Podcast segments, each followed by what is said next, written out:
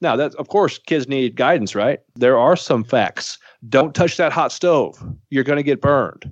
Well, I could have just let the kid find out for himself, and that's nature, right? But I'm doing my role as a parent to guide that person, that little person, not to touch that hot stove because I don't want to. I don't want them to get burned. Are they going to listen? A lot of times they're not. That's where But the, they're gonna- that's there's a mixture there, right? You you did the, you did the nurturing part. You told them do not touch that. That's hot, but they are probably going to do it anyways just to learn, and then that's where the nature part comes in. Yeah, it, it also reinforces the nurture, though. Yeah, right. when I because when they touch that hot stove, they're like, my dad told me not to do that, so maybe I should listen to him a little more often. You know, Mhm. so you have to have you have to have that nature for that person to learn for themselves, but you also want to make sure that you instill the correct kind of guidance as much as possible. We're all just shooting craps here, you know, working with kids. The Cerebral Entertainment Podcast. Podcast. Podcast. Podcast. Hey, thank you for checking into this edition of the Cerebral Entertainment Podcast. I am confident that you all out there are enjoying the additions to the CEP network, including Raised on the Radio, featuring Patrick Blair and our very own Colt Bricado. And now, Crusher Cast, featuring our good friend Joe Burrow. Colt and I are very fortunate and excited to welcome Joe as he brings us ordinary people with inspired lives to the network. Be sure to stay tuned to these two shows as well as the Cerebral Entertainment Podcast and be on the lookout for more great content coming straight to your ear holes via the CEP network. Now, for this episode, Colt and I bring you yet another riveting chat amongst ourselves where we discuss the Netflix limited series based on the Waco event. Hmm, anybody remember that? Then we gently cascade into a discussion regarding nature versus nurture. So, without further introduction, here we go. Hey, everybody, welcome back to yet another riveting edition of the Cerebral Entertainment Podcast. I am James, and with me, as always, is my good friend Colt. Well, hello. Hi, how's it going? Oh, it's going. Good, good. I'm excited So- to, to record again. Yeah, Again, yes. And I, I, I think it's safe to say that we're doing back to back episodes. I think that's okay. Yeah. To say that for our recording session today, we're getting in, a, we've got a lot of great topics to bring to the itching ears of the cerebral audience. And so, you know, we want to get this this information out because why not, right? It's Right. super, super important. Everybody wants to hear what we have to say. Right? You're way too full of yourself. I was including you in that. It wasn't just myself. It was You're us. you're way too It's a- full of us. Ooh, no, that sounds a little too intimate. Let's back that up. We can edit that out. Yeah, we I- we probably better. People might start to talk, but uh, at any rate, it is always good to speak with you on these topics. I have a lot of fun doing so, unpacking these subjects that I find riveting, and hopefully others do as well. But uh, you know, one riveting conversation that we had before we started recording was the fact that you've been watching the Waco miniseries, limited series, however you want to term that, yes. on Netflix. Yes, What are you, what are you getting from the whole Waco thing right now? Because you binge watched the whole thing, right? I You did. and the wife, I did. yeah. And and so, give me your opinions. Uh, unpack un- unpack that for me a little bit, and uh, tell me what you got from watching that uh, Waco series. This this conversation is going to be more interesting when I get your your um, input on it also because you said you watched it. You watched the whole thing happen in in real time when it happened. right via the news. I wasn't there, Well, but yeah, of course. TV, right? Yeah, I I don't. I this is another one of those shows where I'm not 100 percent sure on how I should take it because it's a show and it's got the Hollywood backing behind it, or well, Mhm. Netflix backing behind it. Same diff nowadays. Yeah, the show is extremely well done. I loved how I loved how they put it all together and everything.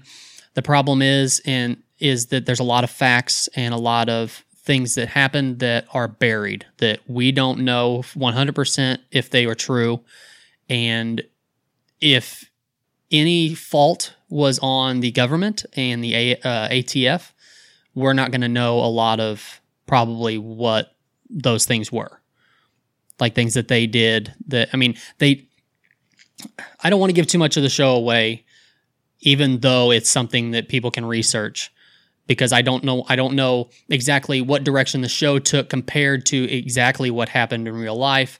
So I, I don't want to give too much away. All all I'm saying is that there's a lot of things that they showed in the show where it could have been the people in Waco or it could have been the uh, FBI or ATF who instigated something to happen before it happened. So we don't Right. know whose fault it is that one thing happened in this scene versus one thing happening in this scene because like I said Hollywood's backing it on top of if real things did happen that it was the government's fault then a lot of those things are probably buried and we probably never know Mhm. because we weren't actually there.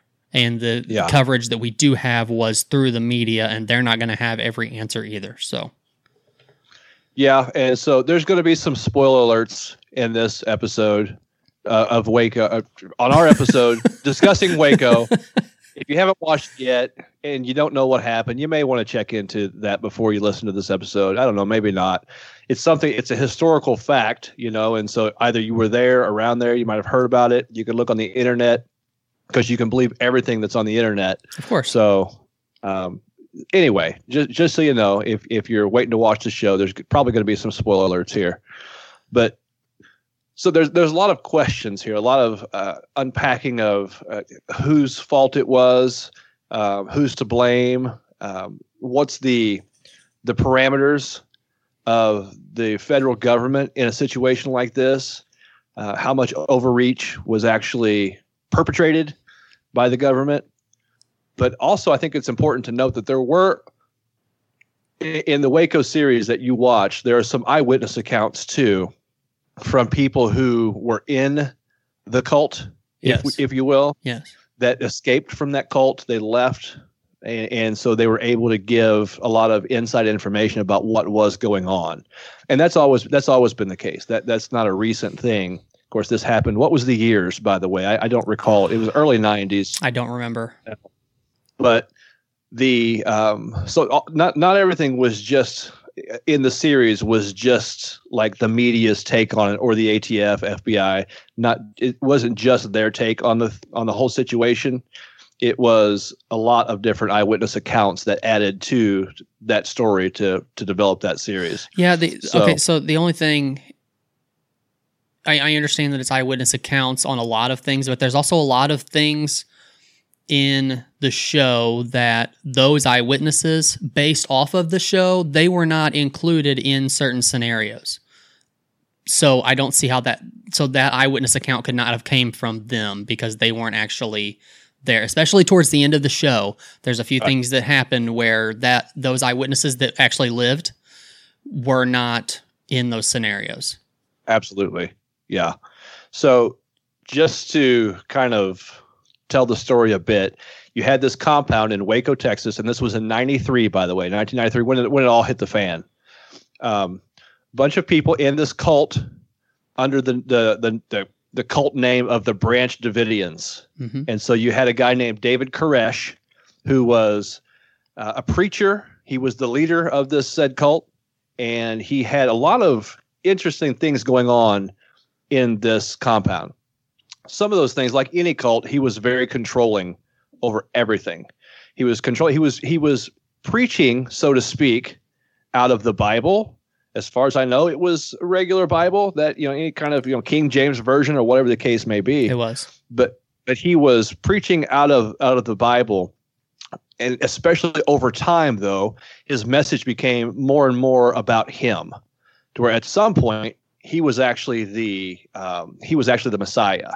He he was the culmination of, of the second coming of Christ, basically, and so when people cult leaders, it never fails. They always get the the power trip, and, this happens in in all forms of religion to some degree or another. The person who's in power, like like a political power, it does the same thing. Power corrupts. You've always heard that term. And so he became the focal point of everything that happened in that compound, including having multiple, you know, quote unquote wives, which, you know, not necessarily legally. They didn't go to the courthouse and get married. I, I want to get into that topic here in a minute too, just so you know. Okay. you'll have to remind me. I'll forget. I'm gonna try to remember. he had he had multiple wives. He was impregnating them, you know, having having babies all over the place, building his own little his society within the compound.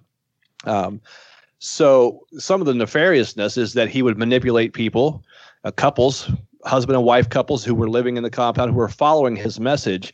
He would manipulate them to where the wife of the husband would would have to kind of quote unquote marry David Koresh. He was also their wife, or he would actually become their wife and have babies and so on and so forth. And so obviously, the cult in and of itself is it, it, it's weird. It always it always takes a weird turn. I mean, a lot of people say that you know Christianity in and of itself is a cult, or you know the branches of Christianity are cults. You know, some people say Mormonism is a cult, and there's arguments for those things. If you look at the definition of what a cult is, right. but I think cults in, in these definitions that, that we're talking about with Waco, with the Branch Davidians, like with Jim Jones. I don't know if you're familiar with him, but he's the one that took everybody down to, uh, I want to say, uh, Guyana. It was like Joan. Um, it's about Jonestown. Jonestown, right? Yeah. Uh-huh. Had everybody drink the Kool Aid, right? hmm And they all committed mass suicide because the of his paranoia, but also, you know, in, in reality, the, the government was coming to to shut them down. And see that when when I first started watching this show, that's what it reminded me of a lot. I did. I don't know. I just know the general story around Jonestown. I don't know. I, I haven't done a whole lot of research on it or anything, but they do make mention in the show to Jonestown because they, when they're talking on the phone to David Koresh, uh, they're saying that they feel like this is going to be another Jonestown.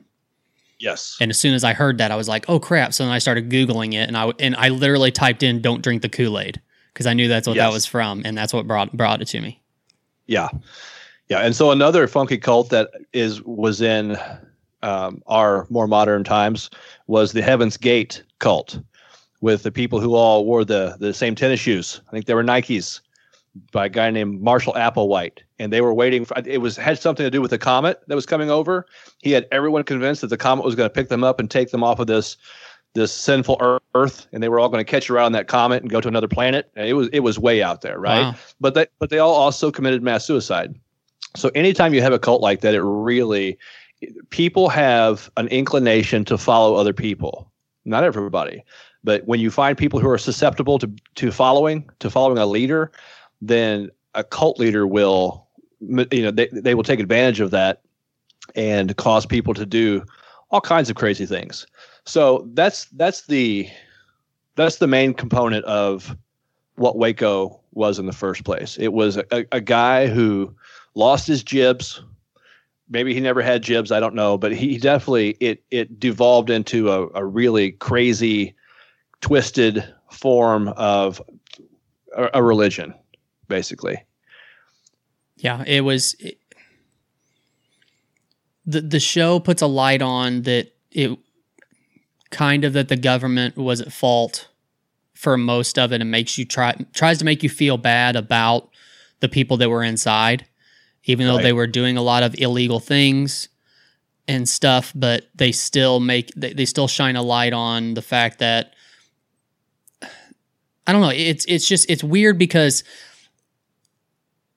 are most cults i don't know if you know this or not but are most cults set up that way where you can come and go as you want? You i mean it's not just you are stuck in this. I mean if you want to leave and go away you can go away at any at any time. That's that's that's on you. Is that how most cults run? Or is it you're when you're in you're stuck like the mafia? Well, the the whole unlocked door thing, you can go anytime you want. It is, and we can we can relate this to Christian Scientology too, the Christian scientists, quote unquote religion, cult, whatever you want to call that. right They they don't necessarily, for the most part, confine you like behind a locked door within a building, right? They confine you psychologically.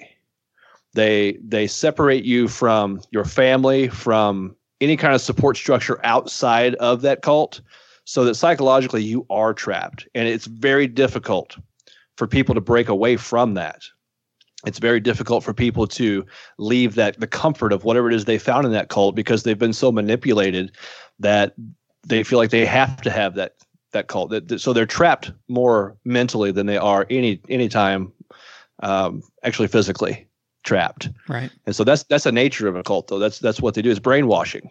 They they brainwash you to, and they do it by practice. It was who was it that I can't remember. I'm getting my cults mixed up now.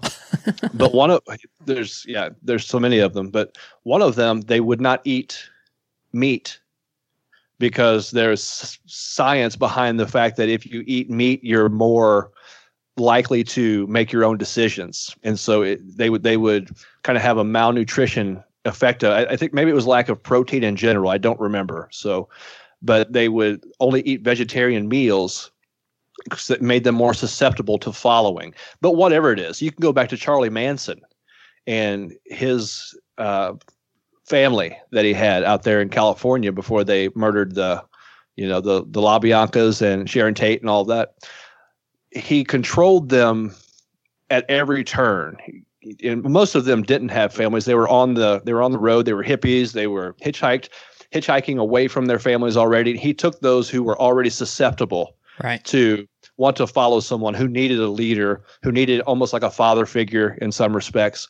He took them under his wing and he manipulated their minds, right? And of course, he used LSD in the process too, and, and that helps, Yeah. right? I mean, that's that's a good way to that's a good way to get into someone's mental. But you take those people and you show them something. You show them that they're a part of something. They're part of something bigger. They're part of this family, and it over time you also contrast that versus the rest of the world versus the, their family of origin versus anything else they come from versus society in general. And we're your family now. This is the right way to go. This is the thing that you should do. And so they've taken components of any other faction out there whether it be religious or any organization or something like that and they woo you in. You belong to us now. And of course it also just like clockwork, you belong to me now. Whoever that leader is becomes so power hungry that it always turns back to I am your God, basically. Now yeah. I it- it's not a, it's not a this is about us anymore. It's about this is about me. Yeah. Yeah. Right. But it takes So- time to get to that point. It does. There's a lot of training, aka brainwashing, that Mhm. one has to do in order to to get people to that point. But you find the ones who are most susceptible anyway. That that's another key point. You always find the ones who are looking. Someone who's who's sound of mind, who has a strong a strong will. Usually, those people aren't the ones who fall into a cult. It's usually the the sheeple, the Mhm. sheepish ones, you know. But you you said you had a, a comment on marriage. I actually remembered. Uh, Oh, the yeah. marriage at, at Waco. What was that? Okay. It's on polygamy in general. Me and my wife were having a conversation about this last night. So, polygamy is illegal. It's illegal to have more than one wife. Correct. Okay. And I want to start out by saying that I am not saying that I agree with anything, any questions that I'm getting ready to ask. I just want, I'm just trying to have a general conversation about it. Uh-huh. So, polygamy is illegal, but you can only legally get married to one person, right? Because Correct. to, to be on paper, to say, I have a marriage certificate and I am married to this one person, but it's illegal to be married to more than one person, but you can't legally be married to more than one person. Is this correct? Do you understand what I'm saying? Yeah. So how can you legally how can you be doing something illegal if you're not legally married to more than one person? Well, I don't. I don't think you are. I think there are plenty of people out there who are quote unquote married to multiple people. As you can see on Tiger King, he was married to two dudes at the same time, and they even had a, a ceremony, right? But there was nothing legal about that, Right. right? You can't. The, if, you are quote unquote married to someone just by ceremony, just by your own right, Uh-huh. per se, then there's legality doesn't come fall into play in that. It's just like you're living with that person as far as the the eyes of the law is concerned, right? Okay. So there is no legality either way or illegality in saying that you're married to multiple people. Legally, you can only be be married to one. Okay. But polygamy would be being married more than one person, correct? Yes, but not legally. See that do you understand where where the confusion is? It's like it, it, polygamy is illegal, which means that you're married to more than one person, but you can't legally be married to more than one person. So how could it be legal? It's not legal. Oh, uh, it it, it's not a legal it's not a legal matter. Like right now, me and my wife, okay, we're married. Mhm. I we could we could get some some lady out there, and I could say, okay, well, I'm going to marry you too, and maybe we would have a little ceremony together. But we're not going to go to the courthouse and sign papers that we're married because that's illegal. Can't Right. do that. Uh-huh. Signing papers legally, trying to be legally, to marry more than one person is illegal. You can't do that. But saying that you're married to someone, it doesn't matter. The, the, in the eyes of the law, you're not. Okay, so it's not. So, so what you're saying is that in the case of Waco, he was living in this place, m- technically only married to one of those women, but only, I mean, married by ceremony, I guess, to a lot of other women in there. He was not committing a crime for polygamy. That's correct. Okay, I guess that makes sense then. Because Okay. I, and and and this is based on my knowledge, but it just it just stands to reason. The government, I mean, they're going to tell you what to do when it comes to paper, but I could live with, you know, I could have a harem, you know, not that I could have a harem, but let's say, you know, I probably could. Anyway, um, I could have a harem living in my house and say they're all my wives, but I'm not married to any of them. But I can say I'm married to them to to you. Right. It's not going to make a difference. I can't, you know, like put them on my. We don't have a marriage certificate. I can't add them probably to my insurance. You know, I don't think. Like you got to legally be married to do that. So I got all the legal, all the legal constraints and the legal benefits that come with being married to someone legally, that is where you fall off the map. You can't have those things because it's not a legal marriage. Gotcha. Hold on one second, Bobby. Shut the door. Hey, shut my. Okay, Daddy, get for you in a minute. Yeah. So anyway, um, and I, I don't know. I haven't watched all of Waco, and so I don't have enough of all of that information to answer this question. Was the fact that he was quote unquote married to all those people was that even on the radar of the federal government when they were going in? I don't think that was even a, an issue, was it? I don't remember 100%. I, I just know Okay. that, so like, there's a certain part in the show where they all, like, a bunch of the guys that are in there congregate and they're like, what is our best route to take? What What's the best way to get out of here? And if we do surrender, what do they have us on? And one of those things was that David Koresh was married to a 14 year old. So he was having sex with a 14 year old, which means that she was statutory rape.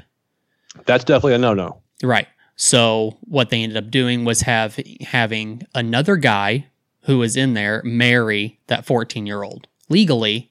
So then it offset him being married to her and having sex with her and whatever. All, all that that's that was the scenario. But Interesting. I wanted I wanted to say that polygamy was one of the things that they said that they would have him on, but I don't know that for I don't remember 100%. Okay. So, like Ruby Ridge, which they also alluded to in Waco, I believe. Yeah, Is that did. correct? Mhm. Because that happened just a short time before. Ruby Ridge was um, up in northern Idaho, and I don't remember all the names, so forgive me. But the federal government raided these these people's property, basically, the, where where they were staying, because of the uh, firearms. They were breaking firearms rules as far as amassing of, of guns. And so, and they were also like white separatists, I believe, up in Ruby Ridge, things like that. Waco, as far as the official report goes, I'm I'm pretty sure that that was officially why the ATF specifically um, was able to go in there according to you know their their logic and their their rules was because they were amassing weapons, and you can't amass weapons because then you become a an unofficial militia or whatever, and the government doesn't like that because it threatens them. Right. And so I, I'm pretty sure that that was the main reason. But I know there were also reports of like abuse, child abuse, like you said, with the 14 year old, things like that from people who had left the Branch Davidians. They were also coming out and saying, "Hey, this is a he's doing some wicked stuff in here," and so they were just kind of uh, tattling on on David Koresh and what he had going on there. So Right. I, I think one of the, one of the biggest questions is for all this: Did the government overstep? Um, not just did they overstep as far as their interpretation of the laws with the firearms and things like that, but also, of course, did they overstep in their approach, but coming in with tanks and you know, basically shooting the place up, or at least instigating a, a, a standoff that ended in a shootout, and then the the burning of the the compound. Should the government have taken a different route? Your thoughts? For what they were actually trying to go in to do was because of firearms. They thought they were modifying firearms.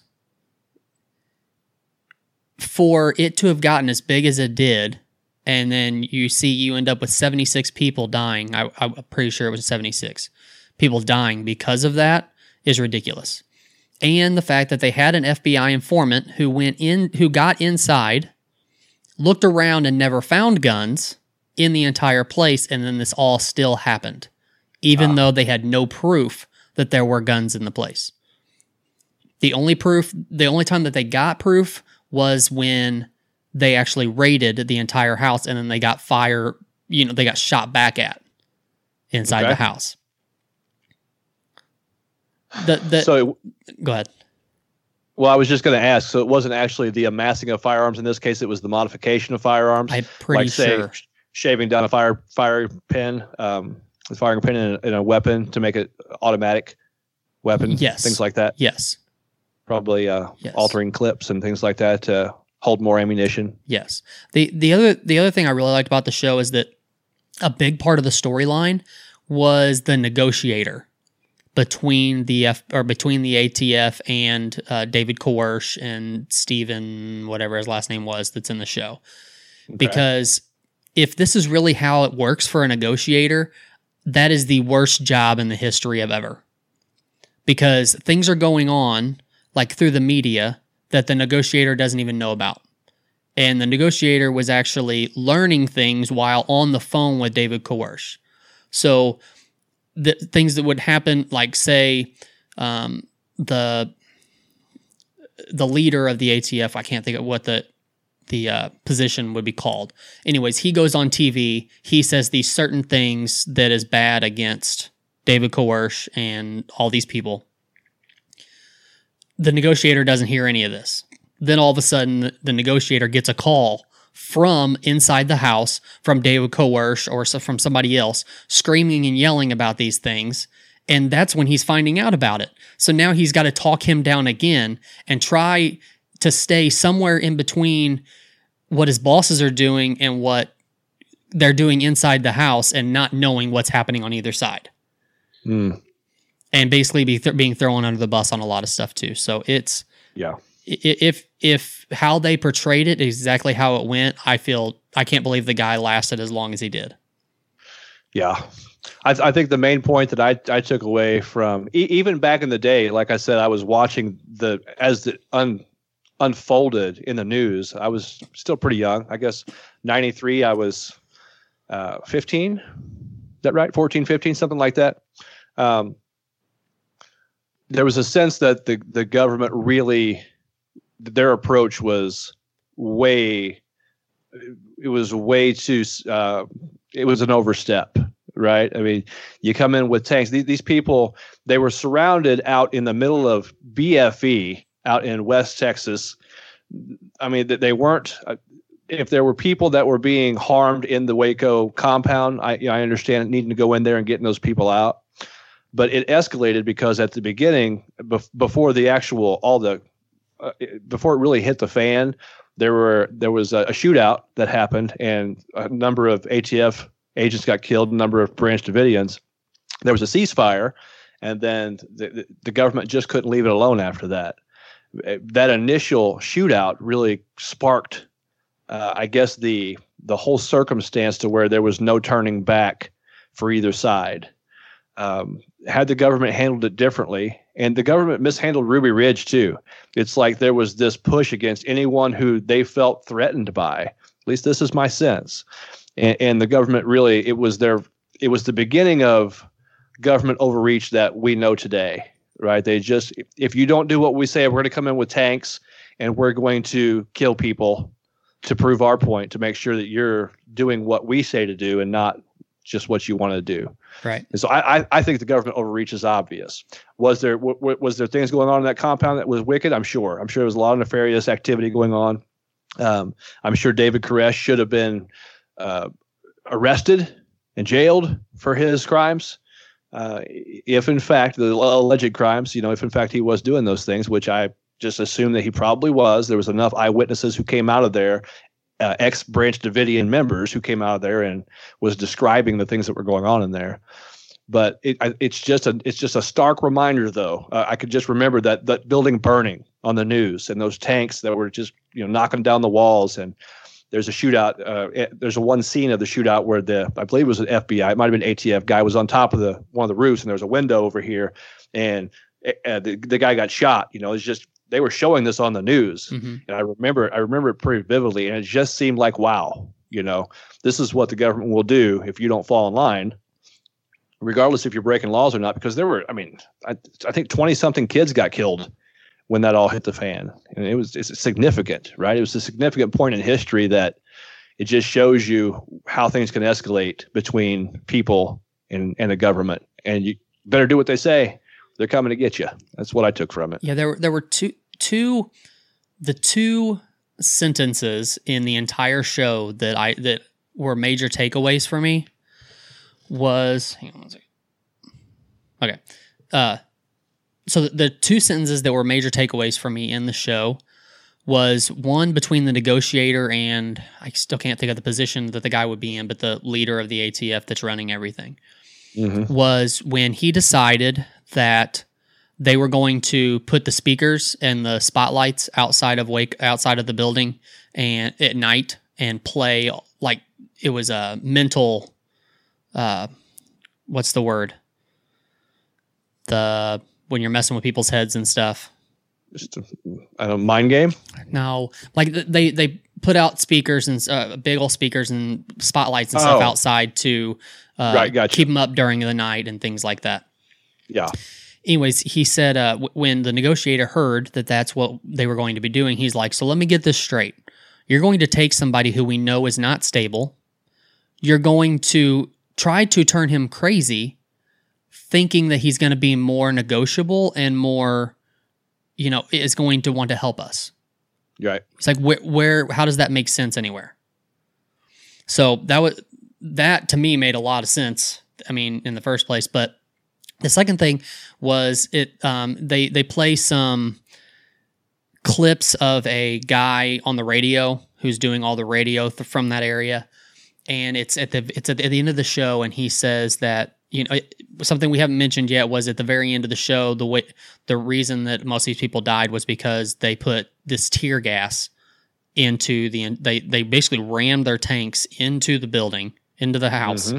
and p- just sprayed tear gas into this place and the something that the guy said was they went into this ramming these tanks into this house putting all this tear gas in there and he named like six or seven other instances where they've done this and the place caught on fire and they had no plan on if it caught on fire like this is the fbi and the atf right. this whole scenario has happened before multiple multiple times and they still did it with no plan on what they would do if the place caught on fire right they just expected okay we're going to spray some tear gas in there their eyes are going to burn and they're going to walk out Right.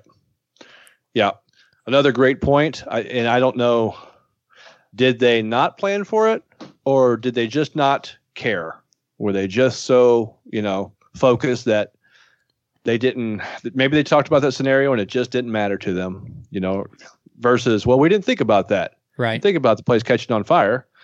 Um, I don't know. It, it's hard to say. You've got two sides of the same story.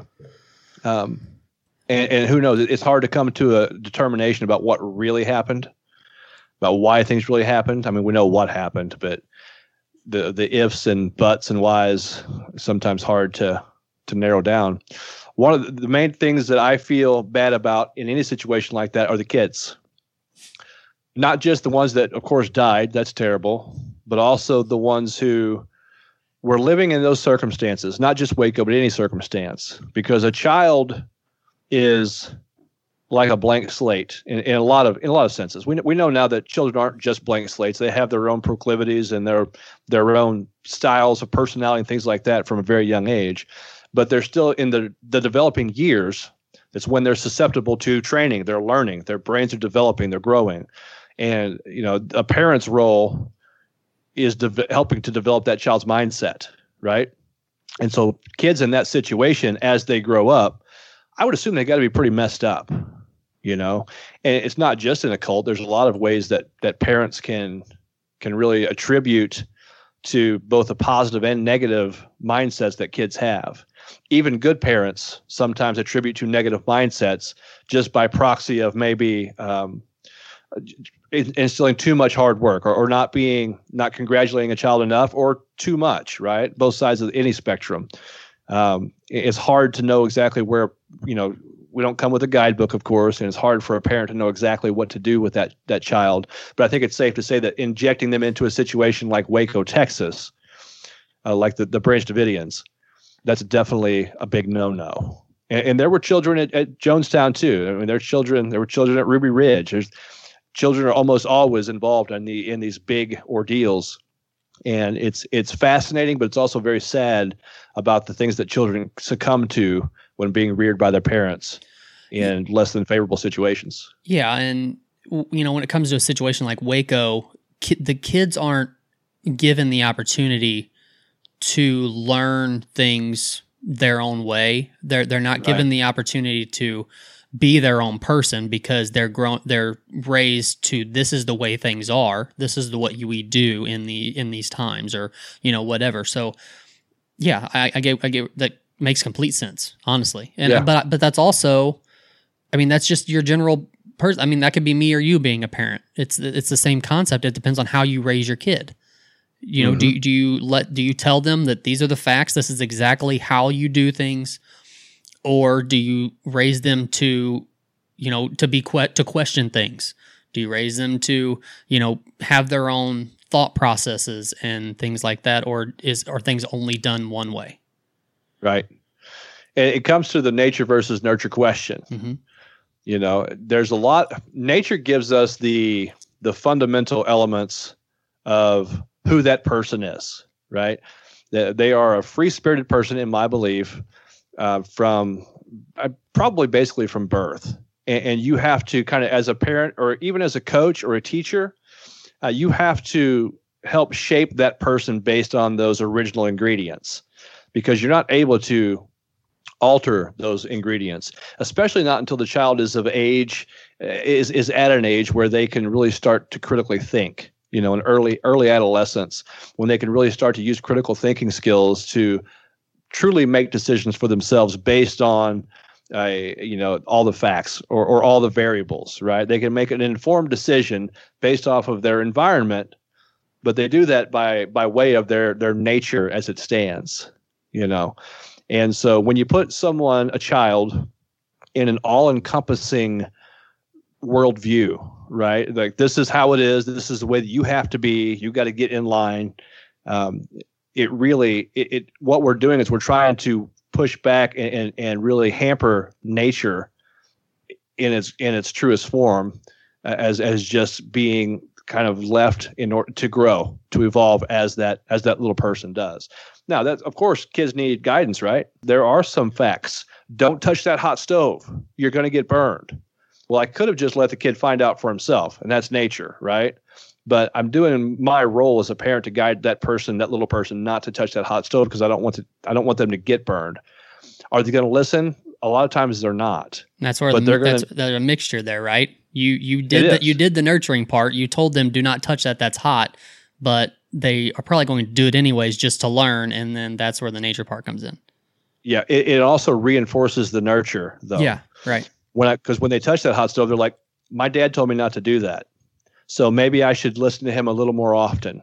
You know, Mhm. so you have to have you have to have that nature for that person to learn for themselves, but you also want to make sure that you instill the correct kind of guidance as much as possible. We're all just shooting craps here, you know, working with kids, but you want to try to instill in them the sense that look, I'm doing this for your own good.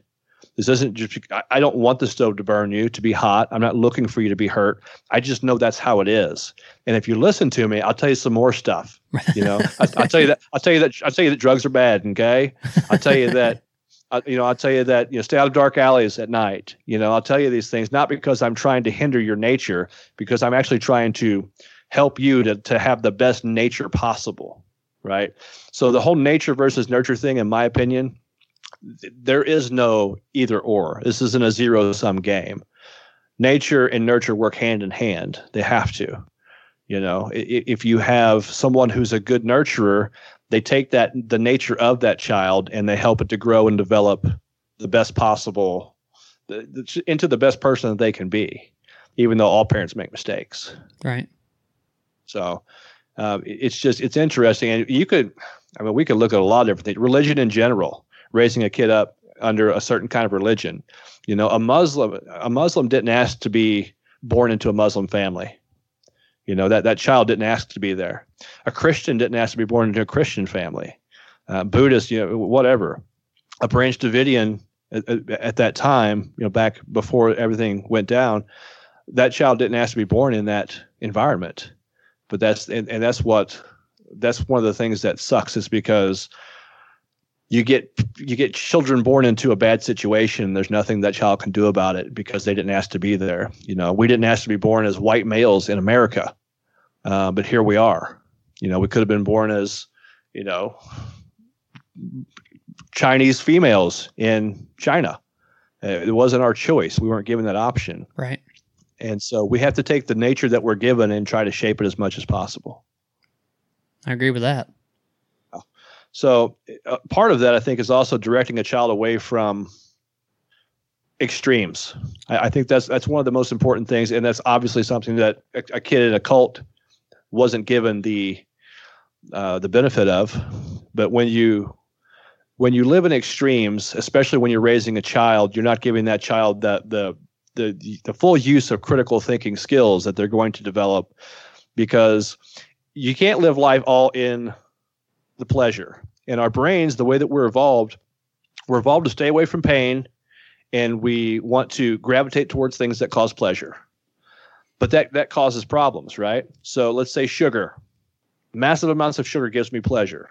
Well, I think we all know by now that that's not a good idea, right? It's going to cause you everything from you know dental problems to metabolic problems to you, know, you name it.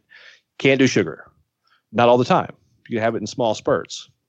On the other hand, you you don't want to go all to you know only eating whatever tofu, which I know a lot of people do um, in adulthood, but I don't believe you should do that for your children either. You need to give them a wide variety and stay away from the extremes.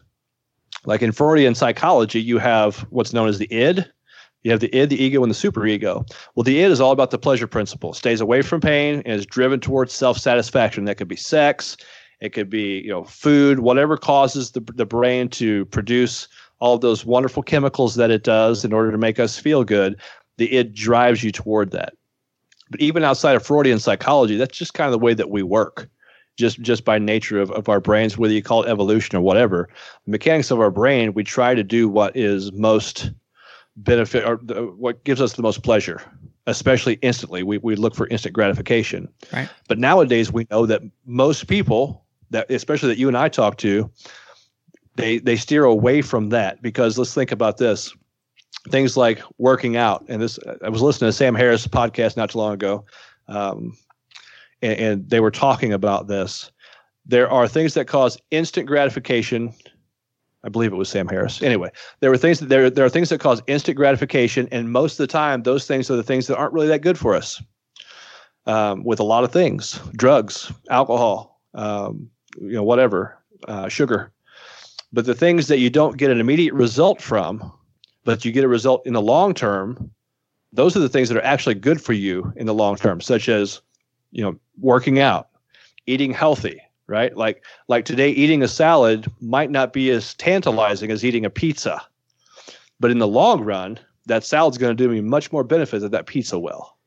And so the things we get instant gratification from, we have to be careful with, as opposed to the things that that kind of cause us more discomfort, like your soreness from st- starting at the gym again. Right. It's causing you discomfort right now. You'd rather not be all sore, but in the long term, you know that the benefit is far going to outweigh that instant consequence. Right, and it, but it's all it also comes down to mindset and knowledge too, because it if I have if I'm starving right now and I have a grilled chicken salad in front of me and I also have a bowl of uh I don't any a bowl of terrible cereal or something both of those are going to give me the same feeling in the long run. I'm going to be full after I eat one of those. So it's it's a matter of having both of those things in front of you and picking the one, knowing which one's healthier, and picking that one, even though you know you would get m- maybe even more instant gratification off of eating the sugar-filled cereal versus eating something that's healthy, even because you know that in unha- the next half an hour I'm going to feel the same way. Yes, except I don't know in the same half or in the in the half hour feeling the same way. Um, you also have to determine if you're going to have any kind of a and you know your body everybody's different but are you going to have a crash from that sugar? You may actually feel worse in the long in the, i'd say intermediate term. The long term to me is you know how is that going to affect like my my weight and my metabolism my energy levels you know days and days and days on end Well, I, I, I guess what, what I mean is like you'll hear um, some bodybuilders or, or people in that field that will say that I don't eat for taste. That because Right. they know what they're eating, they know Yeah. what they should be eating that's healthy and what's going to get them towards their goals. That that's what they're doing. That that's the kind of the same concept of what I'm saying. Like they know that I can eat a steak or I can eat a bowl of cereal, and I'm going to not not taking like the crash and things like that into account. Just talking about feeling full. Both of these things can get me to that goal of feeling full. One's healthier than the other. and, and what they're talking about is staying away from emotional eating though Yeah, true. my my my emotions would be well that bowl of cereal really looks good i know it's going to increase the serotonin levels in my brain for a short time when i get that little bit of a sugar rush it's going to satisfy me but in the long in the long run that's just an emotional reaction to that food in front of me Right. what i'm and scott mcnally from advices radio bodybuilding nerds radio he's he's really really good and really effective when he explains emotional eating versus goal oriented eating he's like i have goals in mind and my goal is not to get that short term uh, satisfaction from a good tasting food my goal is i want to look like this i want to be in, in tip top shape and so i'm going to eat this thing that doesn't taste quite so good because I'm not eating for emotion. I'm eating for that goal that I'm trying to achieve. And I think that's an important concept. It's an important mindset to have, you know. And unfortunately, coming back to the child rearing, parenting, um, oftentimes we just put whatever that is convenient in front of our kids, and we teach them that that's the way that you eat. Because yeah, I don't have time. I'm busy at work. I've got a podcast to do, so on and so forth. Here, take this. And on Take this and and, leave me alone. and also the other part that can be terrible is it depends on how you teach your kid as far as eating goes because a lot of times you have a you put a plate full of food in front of your kid and you say you're not leaving this table until you eat all of your food that depends on how you portray that to your kid because that can be a good thing because they know they learn I I'm I shouldn't waste food but Mhm. also if they feel like whatever's put in the front of them they have to eat all of it that can be an unhealthy habit True. Yeah. Yeah, very true. I, I think once again that that needs to be projected into how they're going to be able to use those critical thinking skills once they're able to once once they develop into that stage. Do I want to eat the rest of this food because I'm still hungry or did I eat all of my all of my meat and none of my vegetables? And so I think on that note, it's a very good point you bring up. I think on that note, I would say that if the child is full, at least they eat like half and half, half meat, half vegetables. Then if they say they're full, they've gotten a well-rounded uh, nutritional the, the the value out of the out of the meal, as Right. opposed to just saying no, you've got to sit here and eat until this this plate's clear. right You know, I, I think that's that's an important point because you, what you're doing is you're conditioning that kid later to eat everything off their plate and not consider portion size as part of their overall uh, nutrition or their overall weight management, uh, being in shape, whatever the case may be. And if you're at a place, say you're out to eat, even if it's just a treat, but you eat everything off of your out of your bag or whatever you're eating off of, because it is the way that you're conditioned, then you have a problem. right That's yeah. So once again, projecting, in my opinion, my most humble of opinions, It's not to say that I'm the best of this. Um, it's it's it's easier to idealize what a parent should do in order to develop their child's mindset than it actually is to actually do it, because you're still dealing with personality of the child and, and different other you know other variables that are also going to play. Like my son is on the autism spectrum, right? He's very sensitive to the things that he eats you know and he we I, I have tried so hard to sneak in little bitty i mean more just minuscule pieces of like broccoli into his macaroni and cheese and things like that and he can he he senses it in his mouth he feels it i don't know if he can actually taste it too maybe but he will take and he would separate in his mouth and spit out the broccoli i mean they were small it took him like two and a half hours to eat that bowl of mac and cheese because he kept separating all the broccoli out that's what I've got to that, that's that's his nature that I have to work with, right? I've got to try to find hacks around that in order to get him to eat healthy.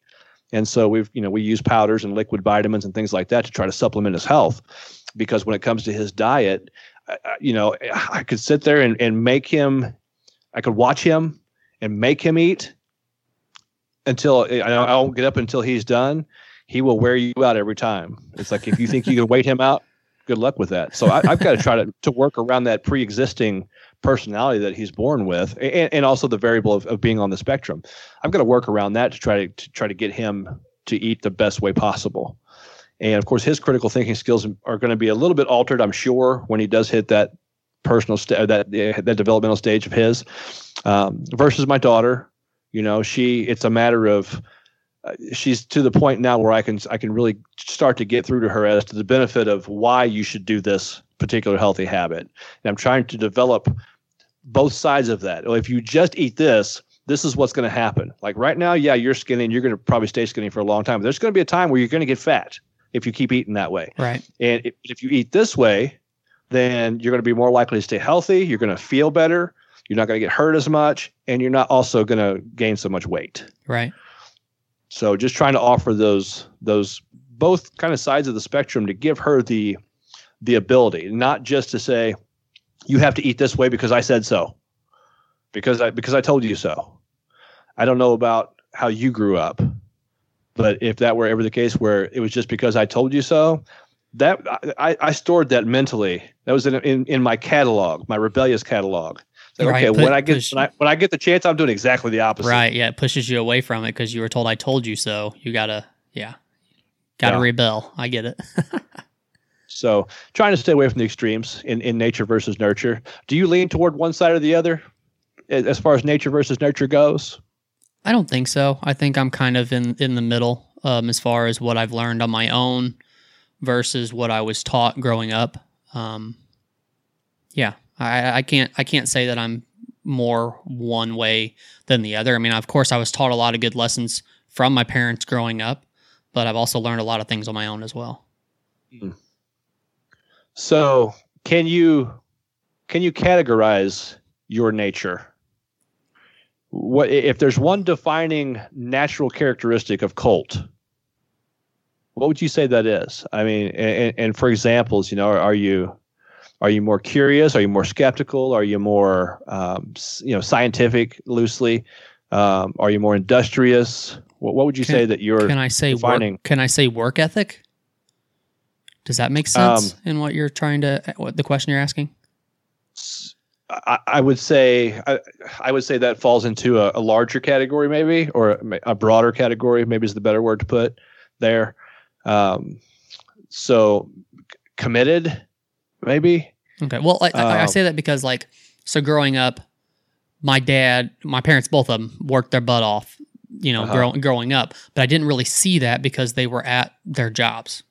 Okay. So, but I learned on my own through having my own jobs work ethic and so yeah that, that's that's kind of where i'm i'm coming from okay yeah and you could say whatever you want i mean this is a it was a pretty general question, so you can you can characterize yourself however you want. Um, I you know if if I were in a different period of of time, a different period, like say when you had to be more present in everyday moment in order to survive. Let, let's just let's just go back for the sake of conversation to the caveman days. Like you always had to be on your toes. Um, you couldn't be in your head. You had to be looking for the the saber tooth tiger or the the snake or uh, looking for dry wood to start a fire, whatever the case may be. You had to always be working to do something in order to stay alive.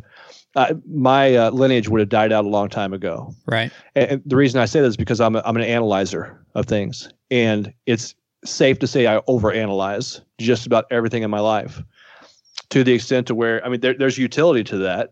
I use it to my advantage. It's why I work in the field that I do because I, I analyze others, which is easier on me because I come to um, not conclusions uh, deterministically, but conclusions that lead me to the next step, lead me to the next path, the the next technique, the next intervention, Right. and and, and that's functional.